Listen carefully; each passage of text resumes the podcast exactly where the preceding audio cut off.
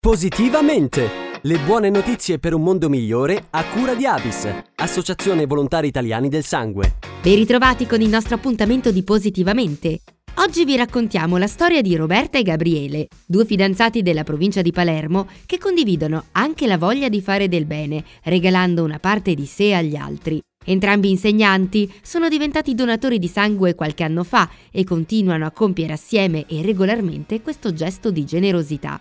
Li abbiamo raggiunti per farci raccontare come è iniziata questa meravigliosa esperienza. Non raggiungevo mai il peso dei 50 kg, quindi quando finalmente ho messo qualche chilo in più ho deciso di cominciare. Io quel giorno ho fatto la predonazione, o dovevo farla, poi in realtà ho scoperto che avendo fatto un viaggio in Thailandia da pochi mesi non avrei potuto comunque donare prima di un tot di mesi e quindi ho rinviato la mia donazione. Quindi ho assistito alla mia prima donazione.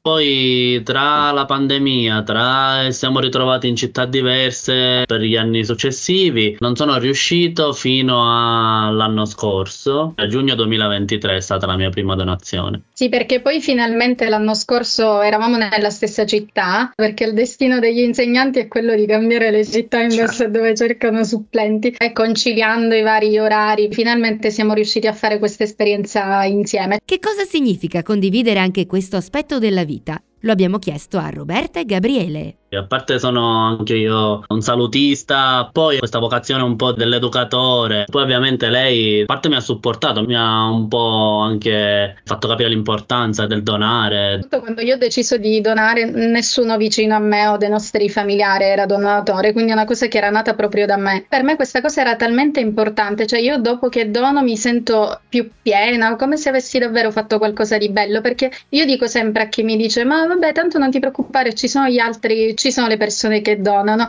e io dico sempre ma se questo sangue venisse a mancare ad un tuo familiare, ad una persona a te vicina, quindi dico perché dobbiamo arrivare a quel punto? È una forma di volontariato anche, no? Quindi sicuramente questa cosa si unisce ancora di più perché è come se fossimo ancora più uniti da, dallo stesso ideale che in questo caso è il esatto, donare. Esatto, esatto. Cioè, già sapere che il tuo partner comunque ha la tua stessa visione a livello di volontariato, di volersi donare, eccetera, eccetera, è una caratteristica che te lo conferma. Poi è comunque sì, è una cosa bella da fare insieme, ti unisce ancora di più. E con le loro voci si conclude anche il nostro appuntamento di Positivamente. Da Carlotta, come sempre, grazie per l'ascolto e alla prossima!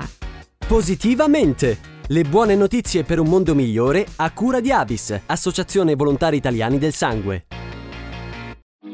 Pensa alla bellezza dei piccoli gesti utili agli altri. Pensa alla gioia che si prova quando a compierli siamo in tanti. Pensa al coraggio di superare le proprie paure per prendere una scelta importante. E ora pensa a te, a quanto sei unico e speciale e a tutto ciò che di prezioso hai dentro.